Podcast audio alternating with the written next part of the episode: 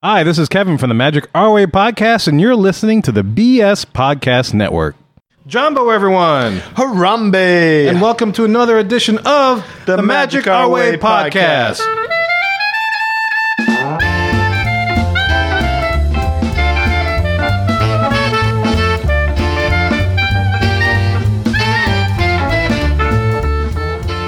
Asante San, everyone. You are listening to the Magic Our Way podcast from New Orleans, Louisiana, in the United States of America. We are artistic buffs talking Disney stuff. www.magicourway.com is the best place to find everything regarding the Magic Our Way podcast.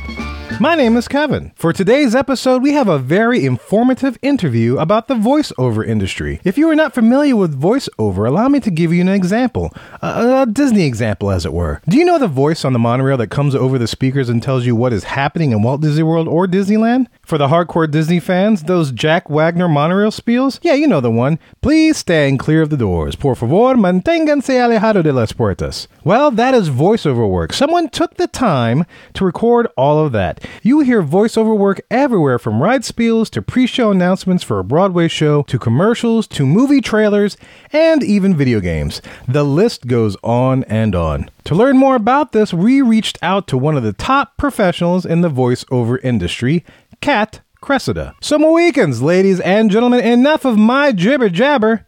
Let's go make some magic.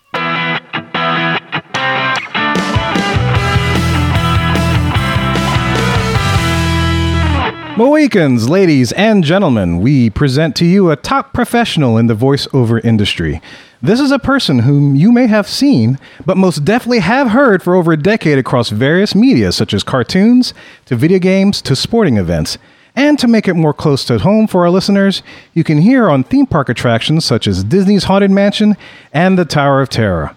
On the Magic Our Way podcast, we always tout that we are artistic buffs talking Disney stuff. And on this episode, we are exploring the artistic side of things as Danny and I present to you voiceover artist Kat Cressida. Welcome to the show, Kat.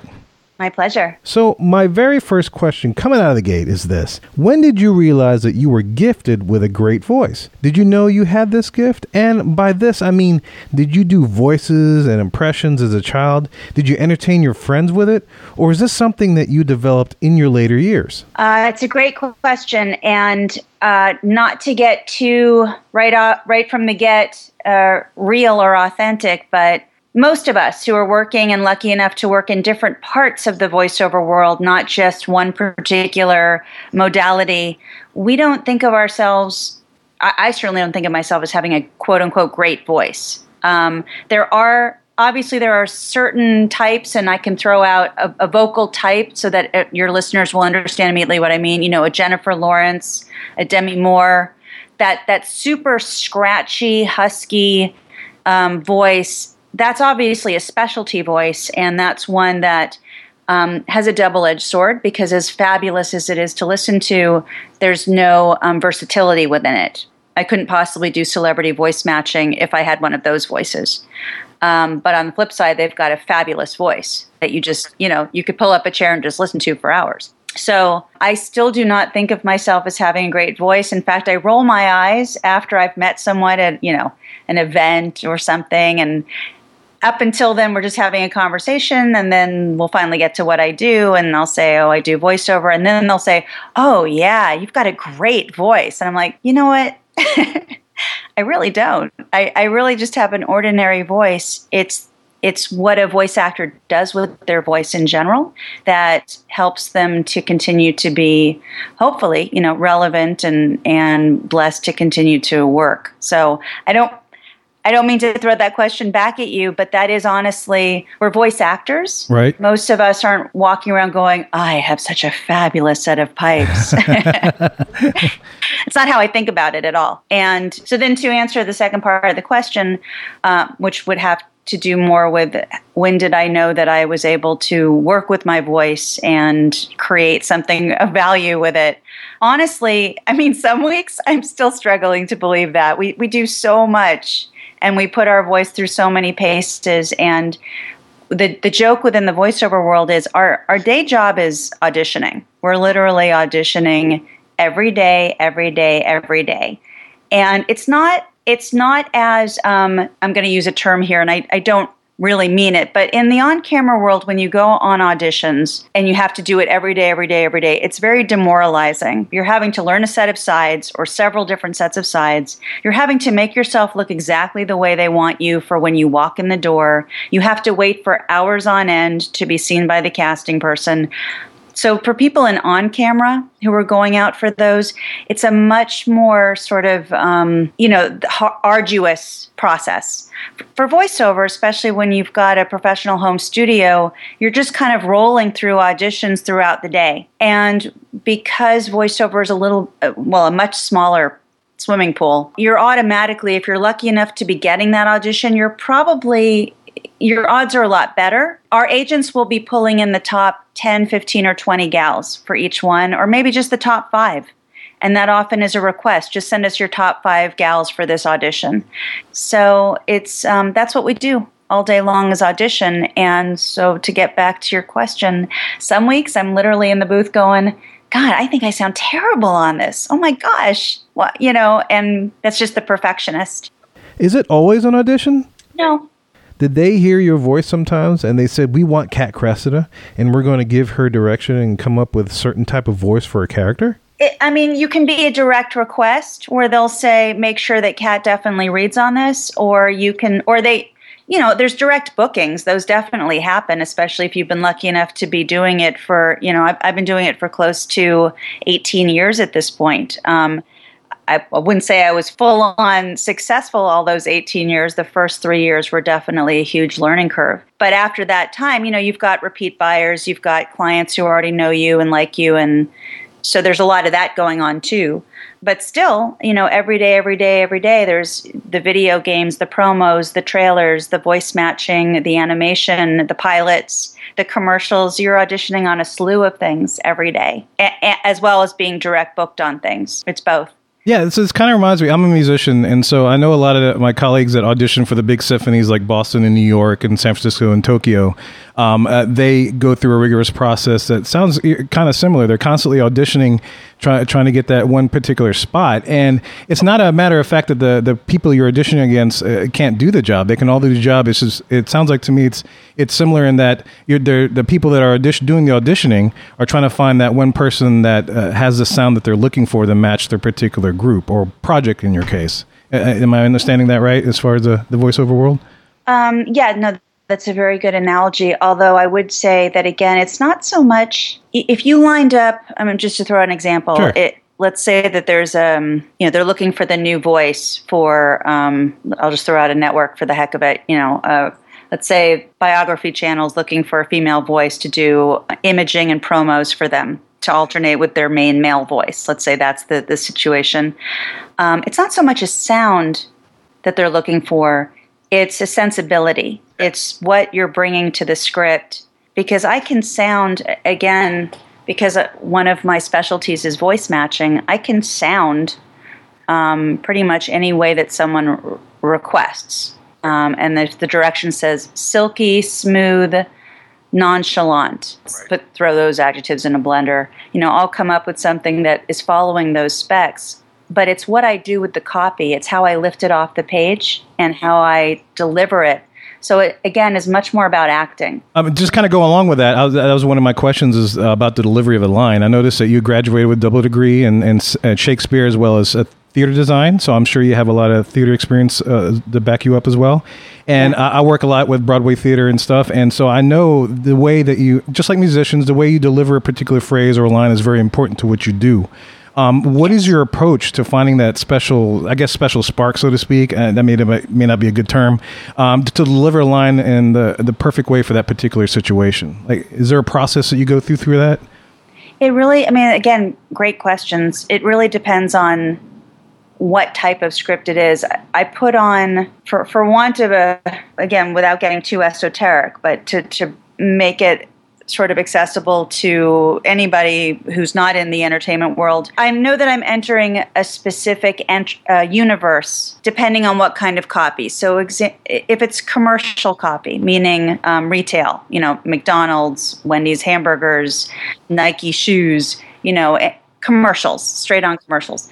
In general, I'm already going to enter that copy with a certain mindset, a certain understanding of what my job is to bring to it. Now, there's a whole variety of voices that could be appropriate. McDonald's could be, you know, warm, real, casual, upbeat. Nike could be very dry and serious. Wendy's hamburgers could be, you know, very playful and sarcastic. You know, they'll ask for different things, but it's a commercial. So I already know going into it, there's a certain knowability and universe that that exists in. Whereas if I go to promos, and promos by refers to all of that promo announcing that you hear, you know, coming up next on NBC or next week on this, you know, on Heroes, blah blah blah blah blah.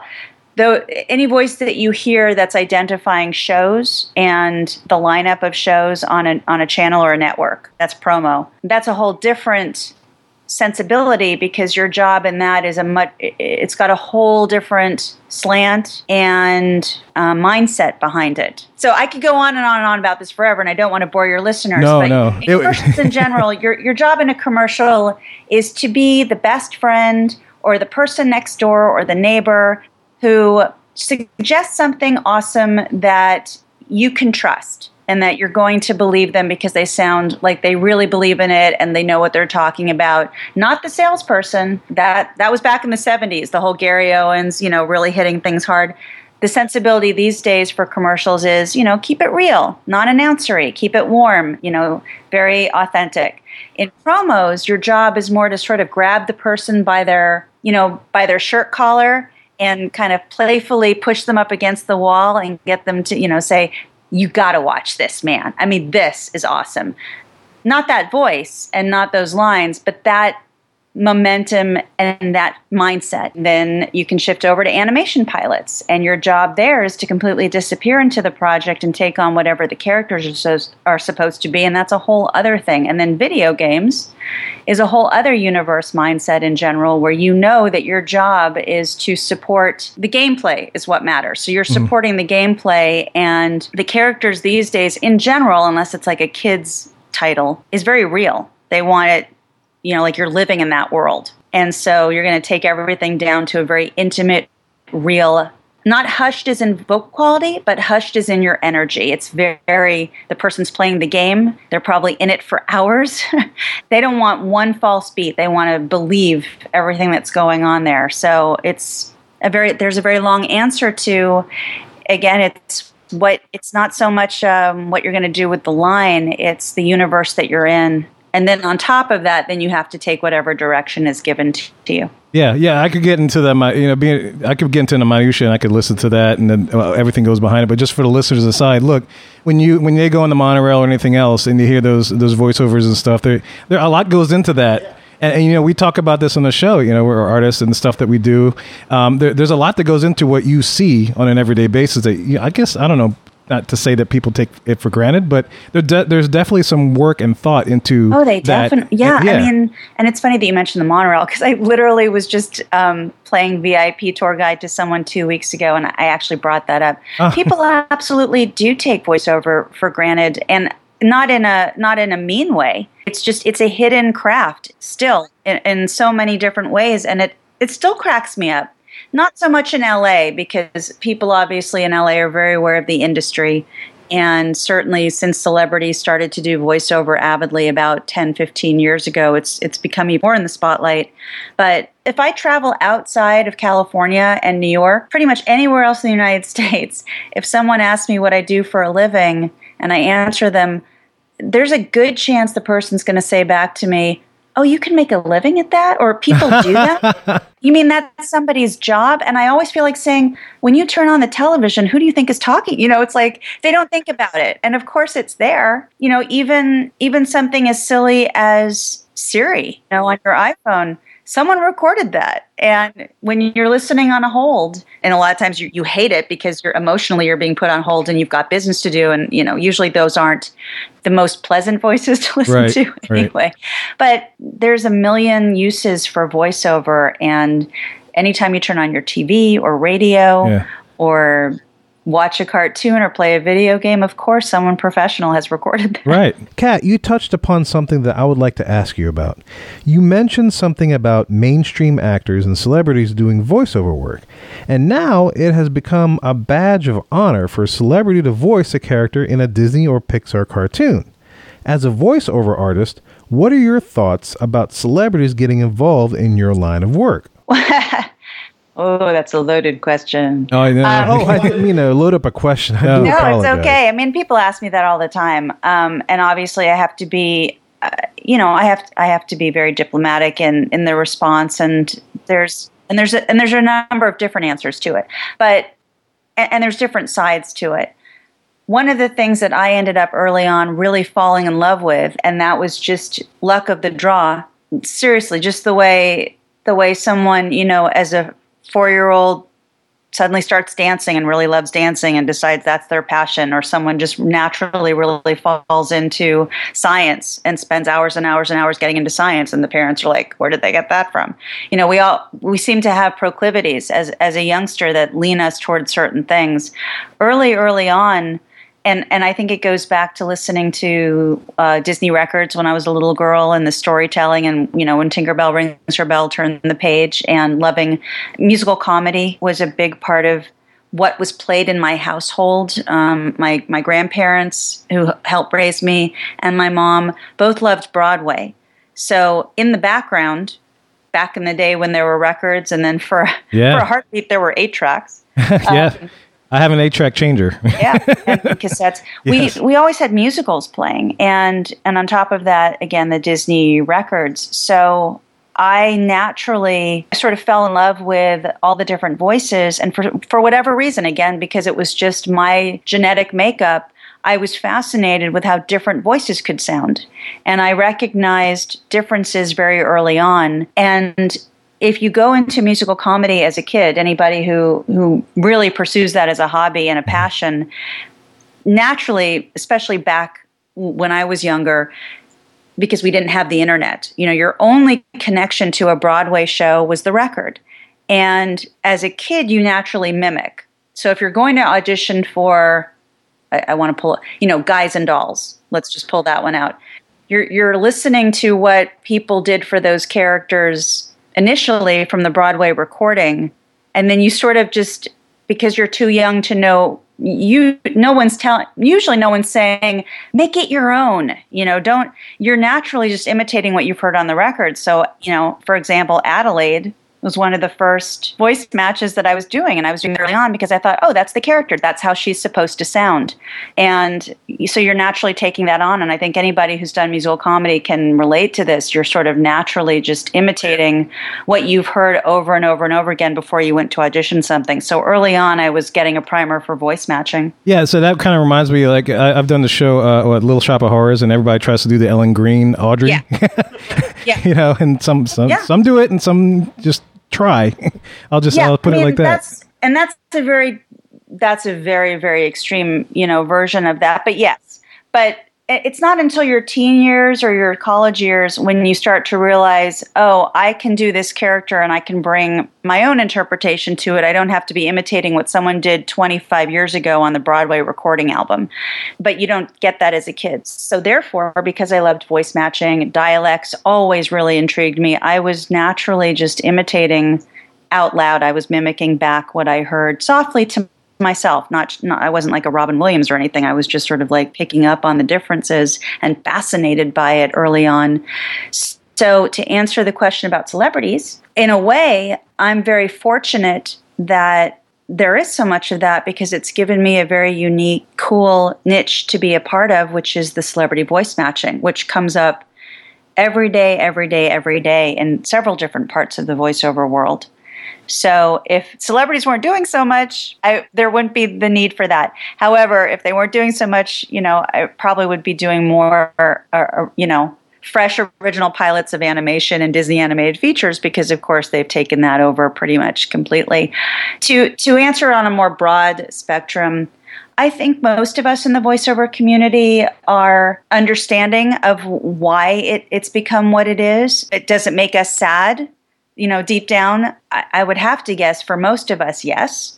because something that we aspired to and always dreamed of doing, you know, has been has been shifted. And Walt certainly, you know, Walt hired a lot of um, you know radio celebrities and luminaries, but not not always. You know, he he was okay with working actors as well and great character actors as well, as long as their voice really fit the, the character and his imagination or, or against the animation. So it is a bummer on the one hand, and there's definitely certain parts of certain communities within the um, entertainment industry where that's all they look for um, is someone's name and recognizability, and also, unfortunately, now their social media numbers, which is bananas. But um, that that has become a part of it as well. But I feel overall, and, and I'm being truthful, very lucky to doing what I do, and very really, and I'm not I'm not religious, so when I say this word, it's more on a a holistic sense of it, really blessed to be doing what I'm doing and making a living at it and getting to be creative and it is what it is and that's that's about as honest an answer as you know I could possibly give to your awesome. No, you really went above and beyond answering the question. I appreciate that. What I was going to say is that you do Jessie, or rather voice match Joan Cusack so very well. And I do know Tom Hanks's brother does Woody. So genetically, he has the voice of Tom Hanks.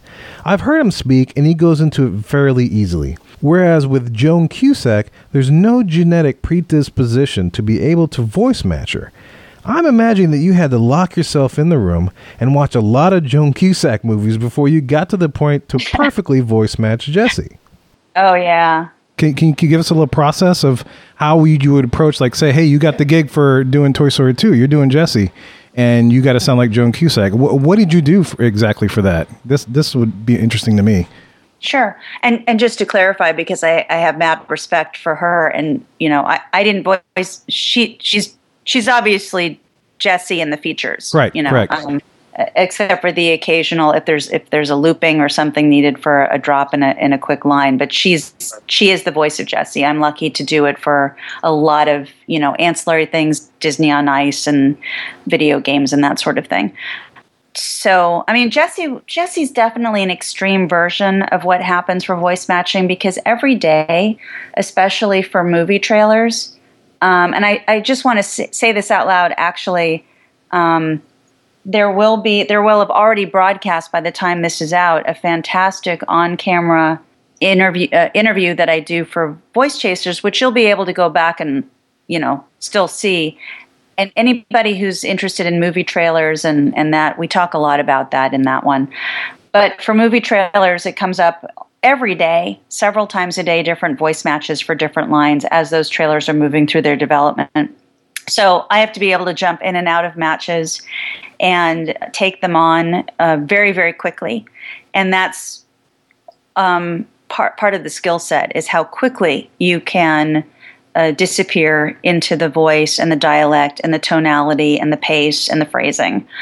Um, Jessie, obviously, I mean, Joan Cusack has such a uh, animation character sound naturally. And in some ways, that's great because it's very distinct. So there's really distinct things to aim for. Um, a voice such as Julia Roberts is a lot, in a lot of ways, a lot harder to match. Not that it's physically harder or more exhausting, mm-hmm. but because uh, you know there's a lot of energy and everything else that goes into Je- Jessie. But it's harder in that there's nothing um, exaggerated. There's nothing to hook into.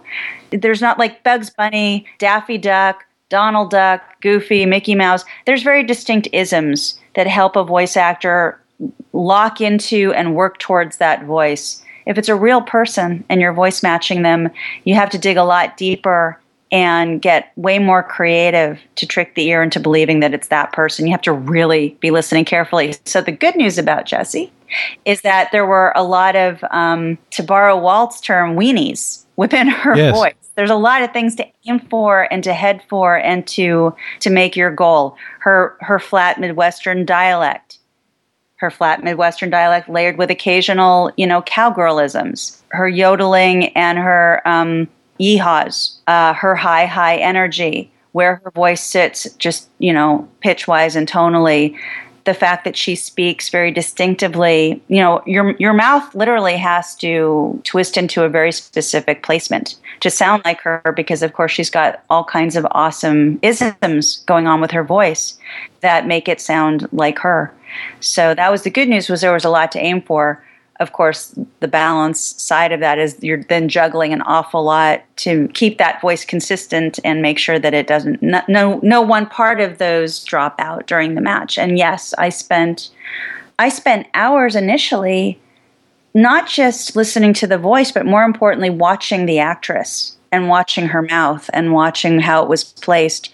And we call it, I call it, you know, putting on the mask, basically putting on imagining myself literally speaking through her mask and you know taking the the actress's on camera performance as a clue to a lot of why her voice sounds the way that it you know does. And man does she have an awesome sense of humor. It's also her phrasing. It's not just imitating the actual just voice. It's what she does with her phrases and her quirkiness and her awesomeness and her excitement and and then how she can suddenly dip into very quiet and almost dangerous sounding. I I adore her. But yeah, hours and hours and hours of really really trying to soak it all in and you don't always get that luxury but as i was working towards it a lot of a lot to aim for you know i remember a story a friend of mine told me regarding an interview with steve whitmire who now voices kermit the frog and kind of like you were talking about, when Kermit the Frog was passed on to him,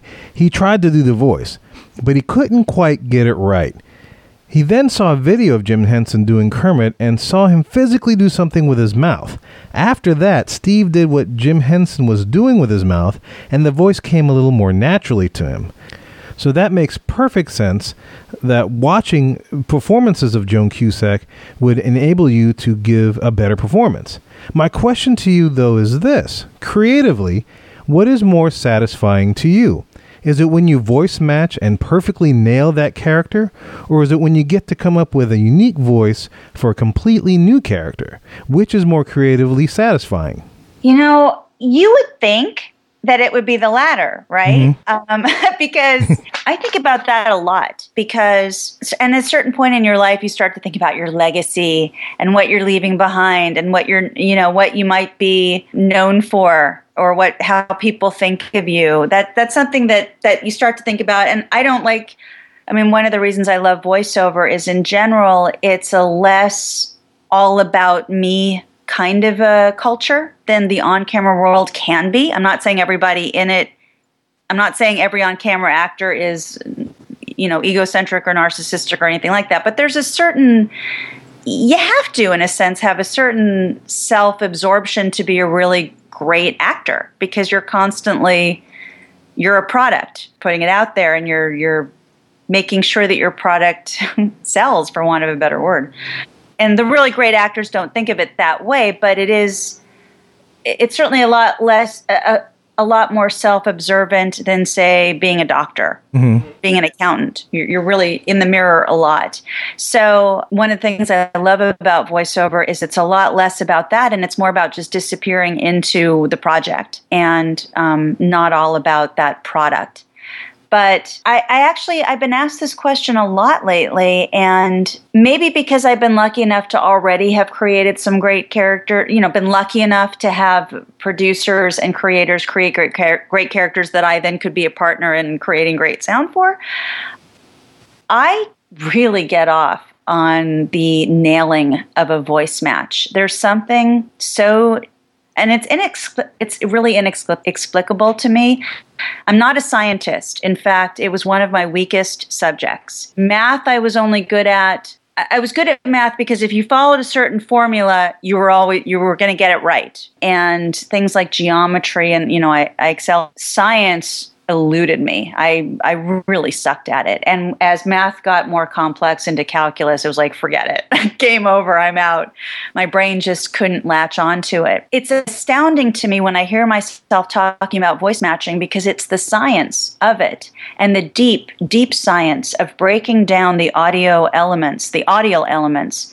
And I I refer to it and I like this term because it's it really is what's going on. It's an audio illusion you're trying to trick in voice matching, you're trying to trick the listener into believing it's whomever they, they believe it's supposed to be. Um, that that actor, that character, whoever you're matching, it's it's an audio illusion, and you're supposed to sustain it and never let it drop, so they don't ever suspect that it's not the actual um, talent. Which, by the way, is different from impersonations, which I get asked a lot. You know, Robin Williams did phenomenal impersonations. And the point of his impersonations was so that you got it immediately, you knew exactly who he was imitating, and it was hilarious. Voice match, very much the opposite. You are not supposed to bring attention to it. It's supposed to literally disappear within the project. You're supposed to totally believe it's that person. And more often than not, you're not trying to get laughs with it. You're just trying to sustain the believability that it's that character.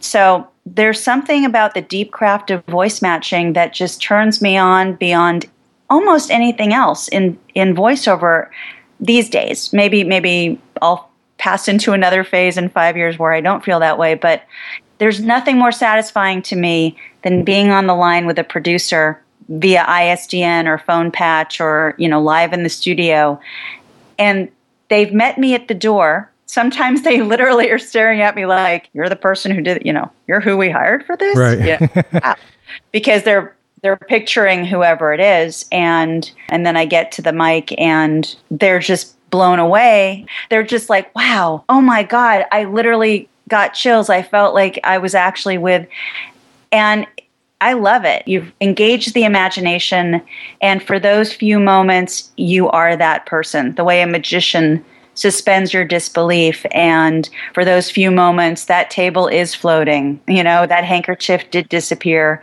And deep down you know it's it's just an illusion. But man when it sings it soars. It's an awesome feeling for me. And i I guess also because I got lucky that I'm naturally somewhat adept at it and I work at it every day. And it's definitely not I have to keep working at it but it's great that it's something that I loved early on as a kid and that I can still do. So let me ask you this when you're up for a voice, how much do you want to know about that character you were voicing? Do you want to see the look of the character? Do you want to have an idea of the personality or the motivations of the character?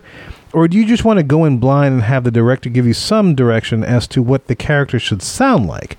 How much do you want to know about what you're voicing before you go in? You mean for you keep saying character. So again, because I do so many different parts of voiceover, are you talking about for like video games and, and animation or? Well, I'm taking this as if you're going up for an audition.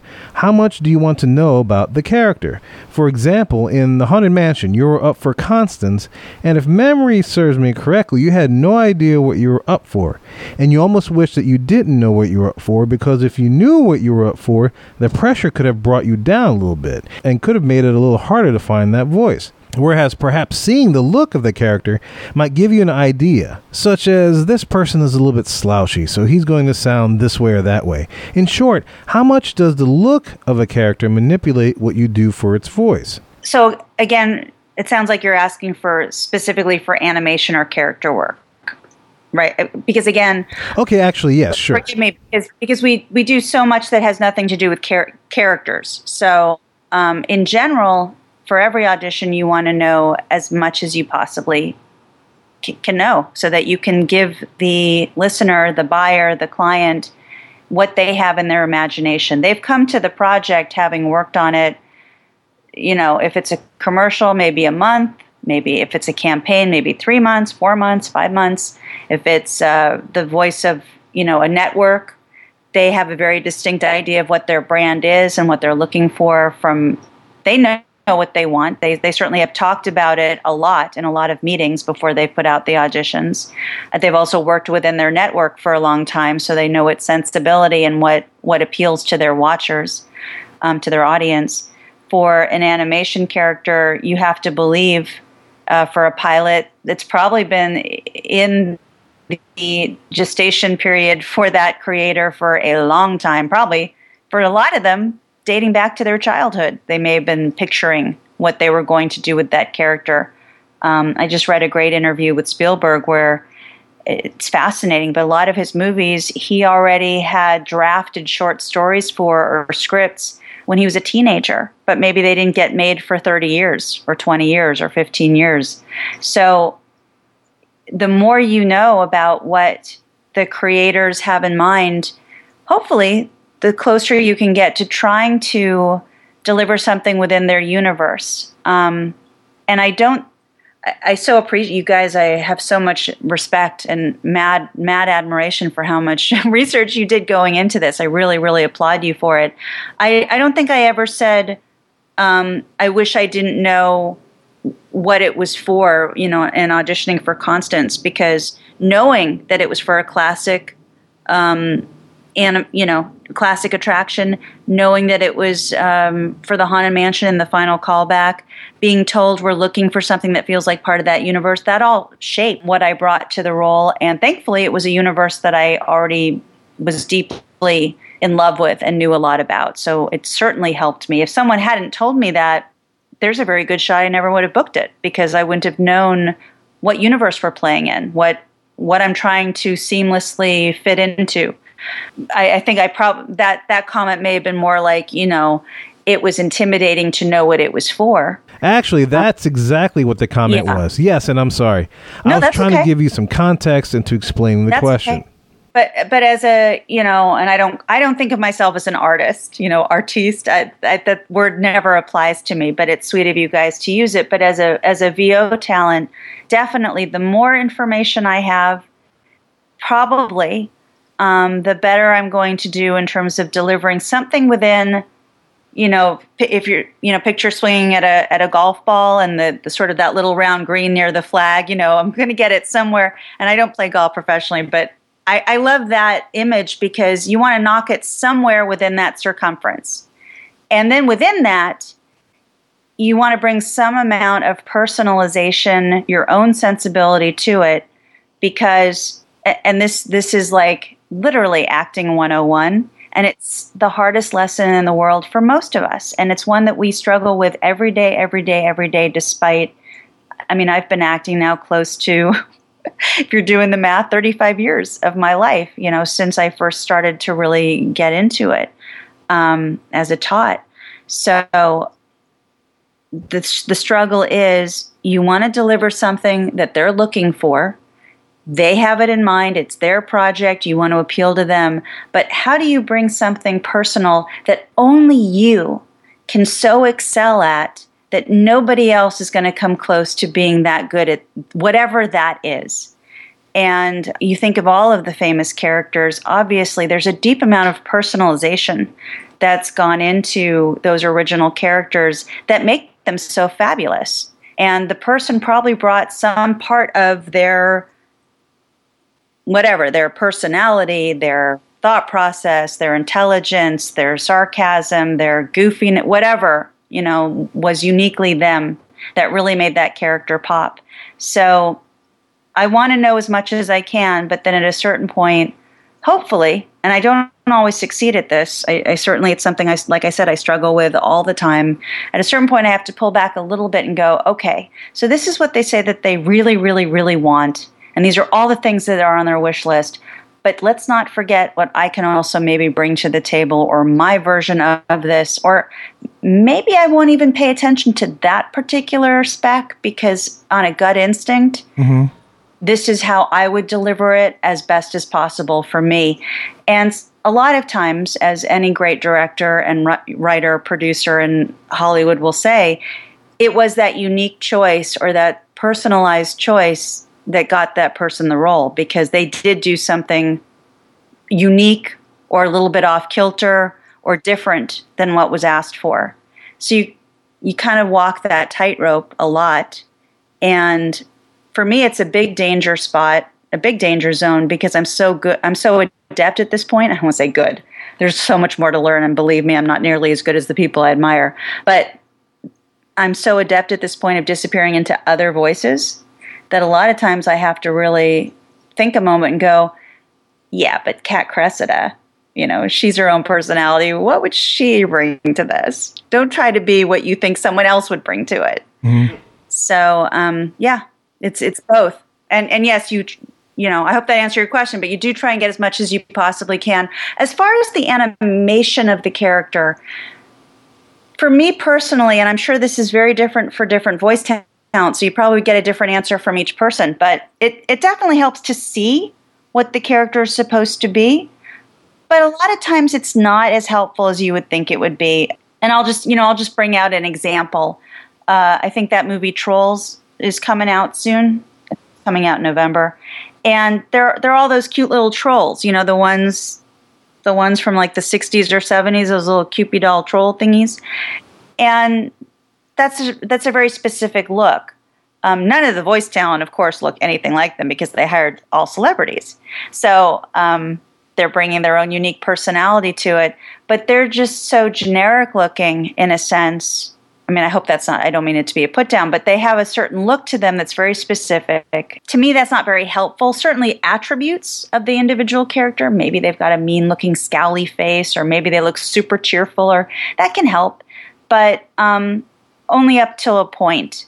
And then you just got to really use your imagination and focus more on the personality and the script and the words and bring the words to life and not so much worry about what the what the animation looks like usually just speaking in pure generalities, is it common in this industry to go in and audition for voice and not have any idea what you're auditioning for? In other words, during the course of the session, they have given you direction, obviously, but I mean, you don't completely know because they don't want the word to get out that they are auditioning for this movie or that role or whatever. Is that something that you deal with often? Yes, and we sign NDAs, and I always find that funny because then they don't tell. Well, sometimes they don't tell us anything about it anyway. So you sign an NDA, but then they're using code names, and they're not. You know, they're trying. They're trying as hard as they can not to release. But it's obvious. Like we just auditioned for something that had a completely generic name. I think it was some you know, Metallica. I think it was called Metallica, which was just they just called it that. And of course, we knew that wasn't the name of the video game. And the they did give us uh, animation for it and dialogue, and we weren't supposed to know. But within about two sentences, you go, "Oh, it's Batman." I mean, obviously, they're they're, they're talking about char- You know, the characters are in the copy, so they're referring to names that we know within the Batman universe. So that that happens a lot, where you just go, "Oh," and sometimes even for gigs. I showed up for one. I think it was Arkham Knight actually not that I'm all about Batman, but I showed up for a gig. I'd been hired. I wasn't told what characters I was doing. I was just told, and literally the name of the project was Aerosmith. And, you, you know, I knew that that wasn't going to be it. But the moment I got behind the monitor and you see your copy, you, you know what you're doing. uh, so. Um, but it's it's interesting because I think they really are struggling, of course, in this age of so much piracy and social media, they really want things to be a surprise. And I understand why they wouldn't want voice talent be running around having seen the scripts and but on the other hand, you got to give them something or we're not going to necessarily deliver. So how much freedom do they give you in the booth? Do they let you ad lib a little bit?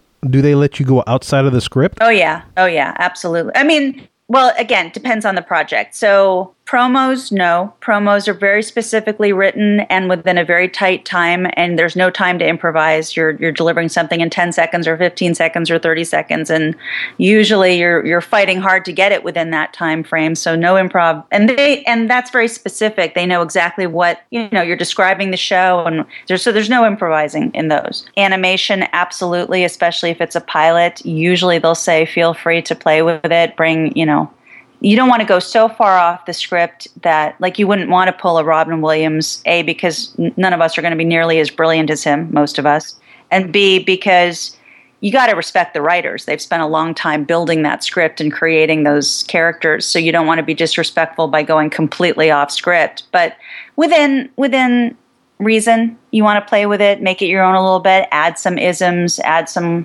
you know asides some tags some funny buttons video games, it really depends on the title.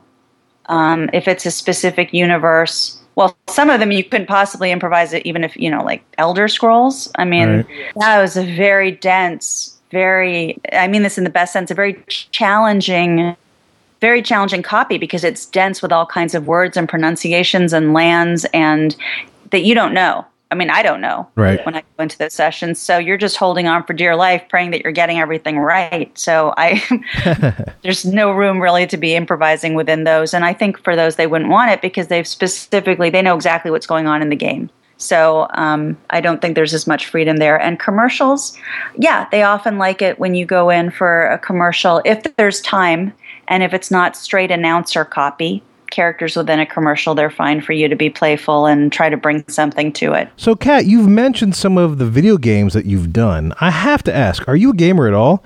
Because I've got to imagine that at the very least you were given a copy of these games just so that you can take a look at the work that you have done. Do you play video games? Um, ooh, no, I I'm not a gamer. Mm-hmm. Um, I do I do make it my business. If I'm lucky enough to have been part of a title for a while, I try to, you know, I'll watch, I'll go on to um, YouTube and watch the gameplay. You know, is all over the place. You don't even have to be a gamer now. You can really get a sense of what, what the game is. I um, I don't have the brain for it or the patience for it, and it's not something that that personally is what I do with with you know. It's not one of my hobbies but I have mad respect for it, and I'm always fascinated by the intelligence that goes into some of these games. You know, you really have to be uh, incredibly smart and incredibly on your on your game to be playing some of these. So no, I, I don't. I, I think I I was an avid gamer back when I was ten, and they yeah. had those little, those little, simplistic, you know, Frogger and all of those things. Well, yes. Now that I'm a father, I don't get to play as much, but I remember back in the day, voiceovers and gameplay were very, very short. Now you can cut out the gameplay entirely and still have over a, an hour and a half of cutscenes where you have dialogue, kind of like watching a little movie within that video game. Yeah, they're full. They're 360 entertainments at this point with cinematics and all kinds of things going on. Uh, so a couple of things. Something I want to know is um, your idols for voiceover. Who, who are, are, people that you kind of look up to, or uh, study, maybe listen to? Sure. Um, well, I probably uh, don't study anymore any professional voice talents. Again, there's sort of the hope that at this point I'm trusting my my gut instincts and following, you know, um, my instincts. But in terms of who I look up to and who was a guiding force, particularly when I started. I would say all of the people that were a generation or generation and a half above me um, when I got into it, you know, um, Jim Cummings and Tress MacNeille and uh, Chris Kavanagh and Kath Soucie and um, uh, Tom Kenny was in it a, certainly a little bit before I was. Jeff Bennett, Rob Paulsen, um, Mary Kay Bergman, who sadly is no longer with us. Um, those those people were my who I really looked up to, and Corey Burton is still someone who, you know, I don't I don't study him, but I have mad respect for, and uh, really really deeply appreciate all of their gifts and their talents. So all all the people that were sort of you know doing it when I was lucky enough to trip and fall into it and start to learn as much as I as I could. I did study all of their um, they were cassettes back then. Yeah, right. Years right. ago. But I would study their their VO cassettes yeah. and CDs and try to to you know just learn as much as I possibly could. And and I still look up to all of them. They're still incredible forces. So I've always wondered this. What do you do when you have a sore throat or a cold? I also was also I was saying that to someone yesterday. I was making this joke. You, I mean, we don't have that luxury. I mean, the short the short answer is I make sure that I don't get sick. And fortunately, these days, and and this may be, I hope I'm not blowing the minds of some of some of the people listening to this, but there are there are actually things that you can take regularly, and even at the onset of a cold, even if you have to be somewhat in, in, tune with your body and be paying attention to your throat and and your nose. um, you can catch that early on and head it off at the pass if you take enough awesome, you know, homeopathics and Chinese herbs. And there's definitely stuff you can take oregano, you know, oregano oil and all that that will kill the cold before it becomes a cold. And I honestly haven't been quote unquote sick in that old fashioned I caught a cold way for about I would say nine years. Wow. and I mean that's just a.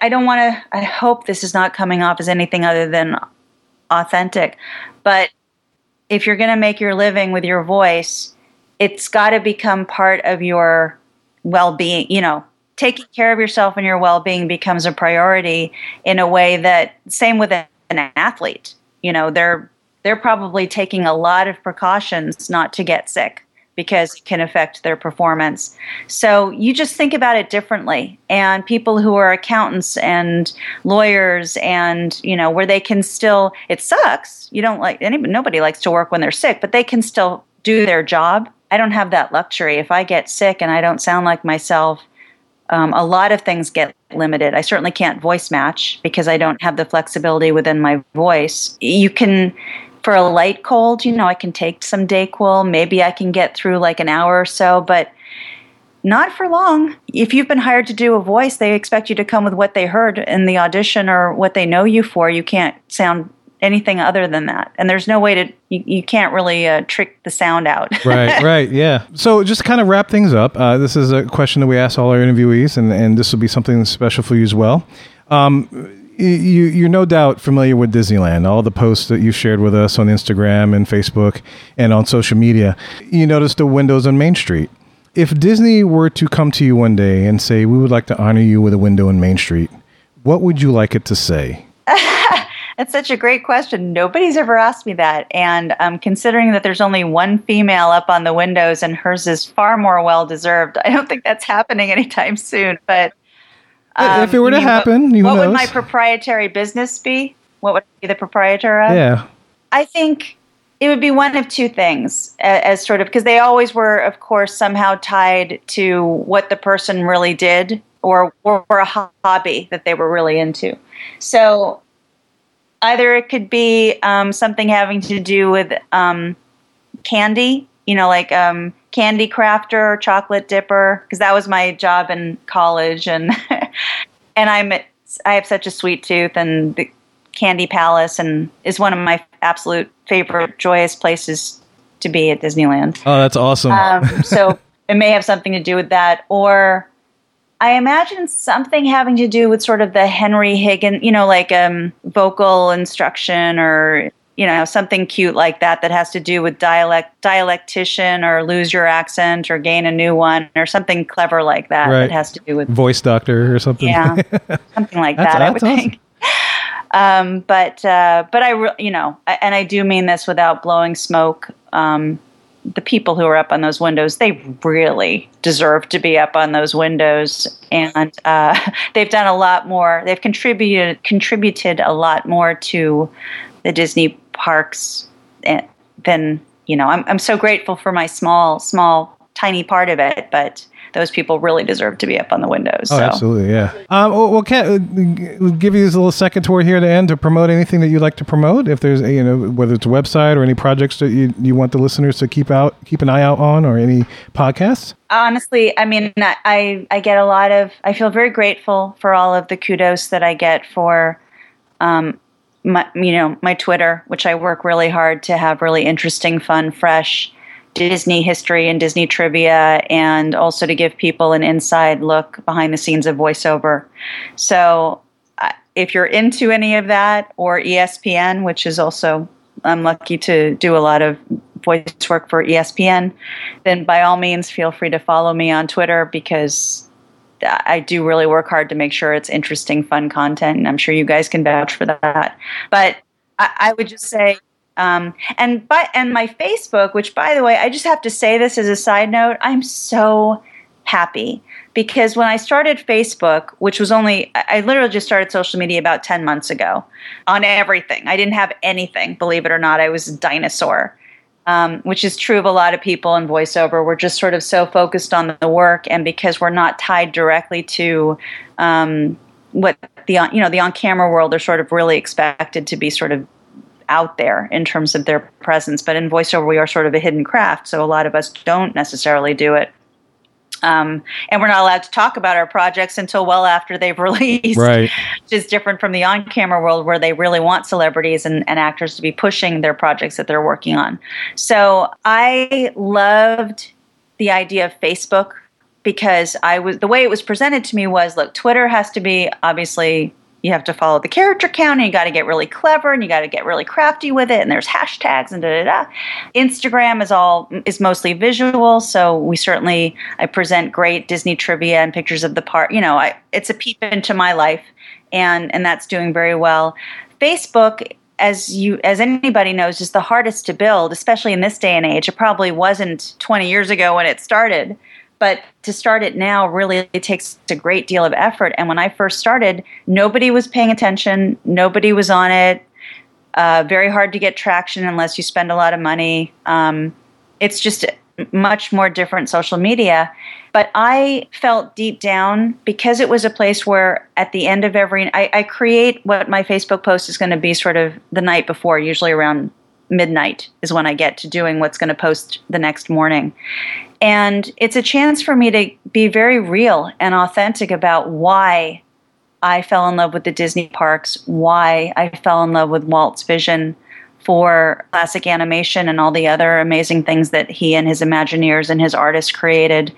And it's a place where I can be really authentic and talk to people one on one and not not try to be cute or clever or fit it into a very narrow scope and not play that game but actually be real the way I would write into a, a, a journal or the way I would talk to someone over coffee and chat and chat with them. So I feel so I mean, I really mean this in the past few months, it's just sort of blown up.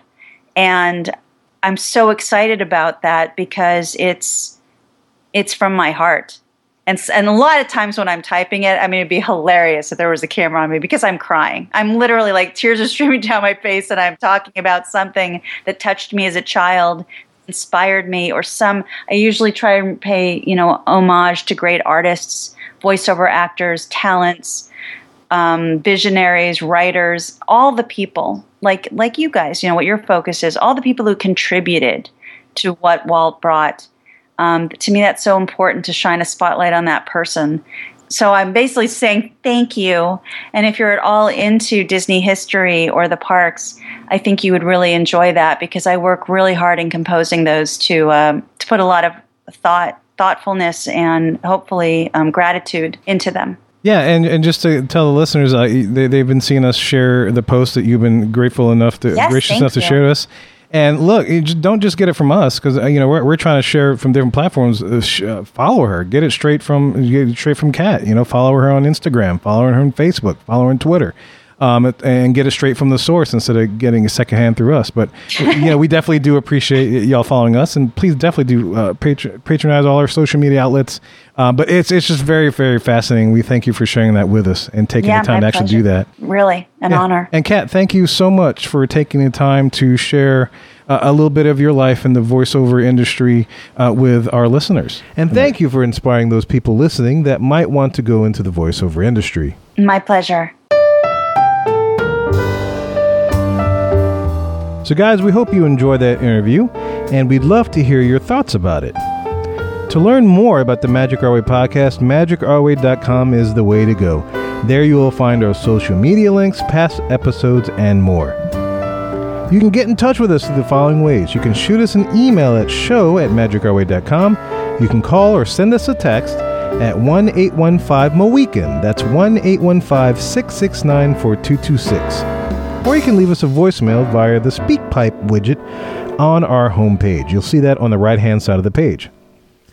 So, guys, you can support Eli and purchase his Project Geisha graphic novel. You can shoot us an email at show at magicourway.com. Follow Eli on eivory504. Uh, you can follow his Twitter, Hancock10166, or you can find Eli on Facebook, EH Ivory. You can also download a digital copy of his comic book at peepgamecomics.com. So, guys, if you want to book a vacation, uh, if you need a Disney travel agent uh, who works for a Disney earmarked travel agency known as Magical Moments Vacations. Um, actually, it is a platinum earmarked Disney travel agency. Go ahead and call our friend Lee, man, Lee Lastovica. You can email him at lee at magicourway.com or you can call him at 413 Diz Trip. That's 413 D I Z T R I P.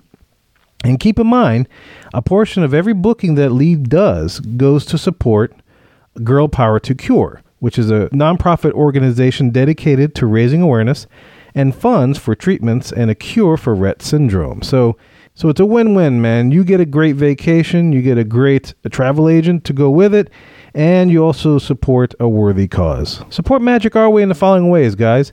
Uh, you can buy some beignets and support the show that way. The link is on their homepage. Represent the Mohican Nation wherever you go by purchasing some clothing from our shop.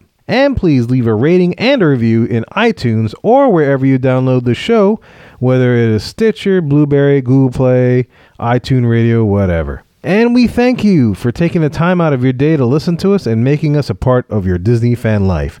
We appreciate you and love hearing from our listeners.